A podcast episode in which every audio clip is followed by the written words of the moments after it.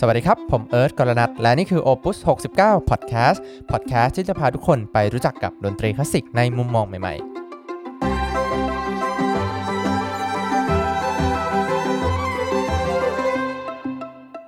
ก็สำหรับ episode นี้นะครับจะมาชวนคุยกันในเรื่องที่ผมเชื่อว่าหลาย ๆ คนเนี่ยอาจจะเคยโดนบ่นกันเป็นประจำเนาะว่าแบบ ห้ามเคาะเท้าเคาะเท้าอีกแล้วนะทำไมถึงเคาะเท้าเวลาเล่นดนตรี จะเคาะเท้าอะไรนักหนาอะไรเงี้ยเราเคยตั้งคำถามกับตัวเองไหมครับว่าทำไมเราถึงไม่ควรเคาะเท้าเวลาเราเล่นดนตรี วันนี้จะพยายามมาหาคำตอบด้วยกันครับผม ก่อนอื่นเลยเนี่ยต้องลองถามตัวเองสักนิดนึงว่าจริง ๆ แล้วเนี่ยทำไมเราถึงเคาะเท้าเนาะคนส่วนใหญ่เนี่ยจะชอบเคาะเท้าเวลาที่รู้สึกว่าแบบเออแบบไม่ค่อยมั่นใจกับจังหวะตัวเองเท่าไหร่ไม่รู้จะทำยังไงดีก็เลยแบบเออเคาะเท้าไว้ก่อนละกัน หรือว่าบางทีที่เราเจอโน้ตยากๆ แบบขบเบ็ดสองชั้นมีดำๆยุบยิบเยอะแยะเต็มไปหมด หรือเวลามอง conductor ไม่ค่อยรู้เรื่องเนี่ย เราก็เคาะเท้าดีกว่า จริง ๆ มันก็ฟังดูไม่ค่อยผิดอะไรเท่าไหร่ใช่ไหมครับ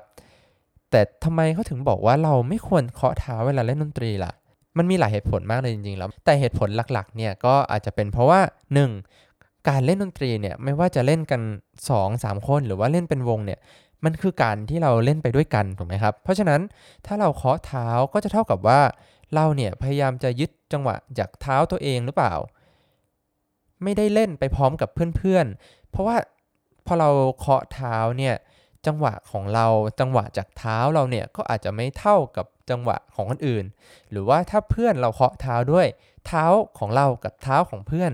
ก็อาจจะเคาะไม่ตรงกันถูกไหมครับ เคยเคยเป็นบ้างไหมเคยแบบหันไปมองเพื่อนแล้วแบบเฮ้ยมันเคาะเท้าแล้วจังหวะที่เราเคาะเท้าอยู่เอ้ยมันไม่ตรงกันงงงงงงกันไปหมดเลยเนาะนอกจากนั้นแล้วเนี่ยโดยธรรมชาติเนี่ยพอเราเริ่มเคาะเท้าเนี่ยหูของเราครับก็จะหยุดฟังคนรอบข้างทันทีเลยซึ่งจริงๆแล้วเนี่ยการฟังสำหรับนักดนตรีเนี่ยหรือว่าการใช้หู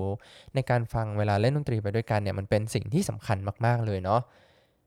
อย่างที่ 2 พอเราไม่ฟังเขาแล้วเนี่ยเสียงที่ออกมาเนี่ย ก็จะไม่ไปในทิศทางเดียวกันเนาะแบบเสียงของเราหรือว่าถ้าเราเล่น 2 คนกับเพื่อนเสียงก็จะแบบไม่ไปในทิศทางเดียวกันต่างคนต่างมีจังหวะของตัวเองเนี่ยหรือว่าถ้าเราเล่นเป็นวงแล้วถ้า conductor เนี่ยเกิดแบบ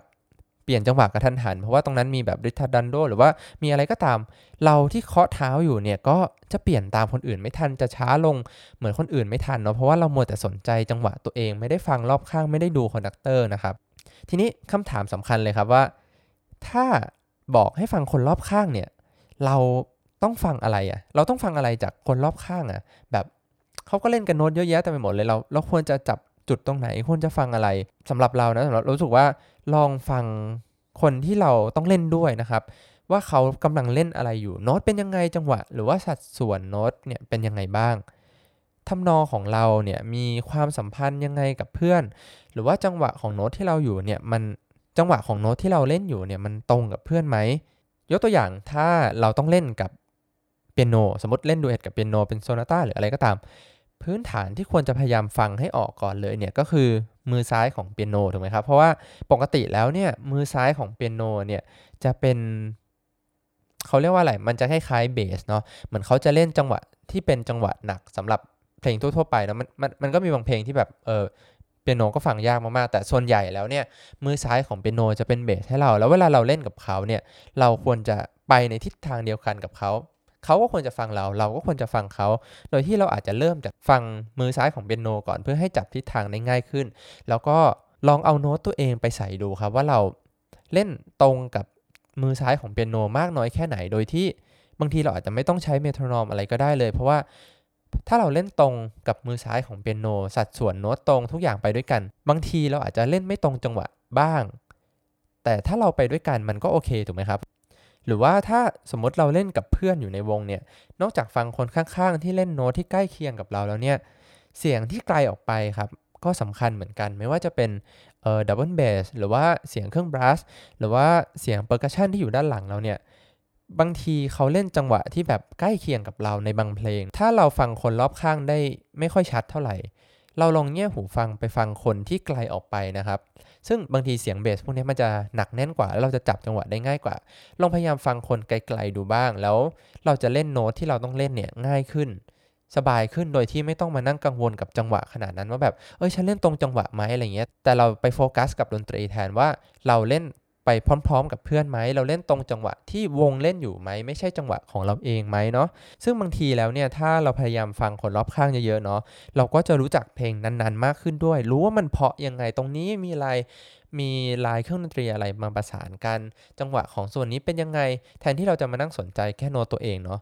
แล้วการฟังอะไรพวกนี้เนี่ยมันก็สามารถทำให้เรา enjoy กับดนตรี enjoy กับแบบช่วงเวลานั้นๆที่เราเล่นไปพร้อม ๆ กับเพื่อนได้มากขึ้นด้วยนะครับผม ก็ยังไงลองเอาไปปรับใช้กันดูเนาะเพราะว่าผมเชื่อว่าการที่เราฟังจังหวะจากคนอื่นมากขึ้น ใช้หูฟังคนอื่นมากขึ้น แล้วเคาะเท้าให้น้อยลงเนี่ยนอกจากจะช่วยเรื่องภาพลักษณ์เวลาอยู่บนเอ่อบนเวทีแล้วเนาะเพราะว่าคนดูมองมาเห็นเราเคาะเท้ามันก็ไม่ค่อยน่ารักเท่าไหร่เนาะ เราเองเนี่ยก็จะสามารถ enjoy กับดนตรีได้มากขึ้น แล้วก็เราอาจจะเล่นตรงจังหวะได้ โดยที่ไม่จำเป็นต้องขอเท้าเยอะขนาดนั้นก็ได้นะครับผม ก็ขอบคุณทุกคนที่ติดตาม Opus 69 Podcast แล้วเราเจอกันใหม่ในเอพิโซดหน้า สวัสดีครับ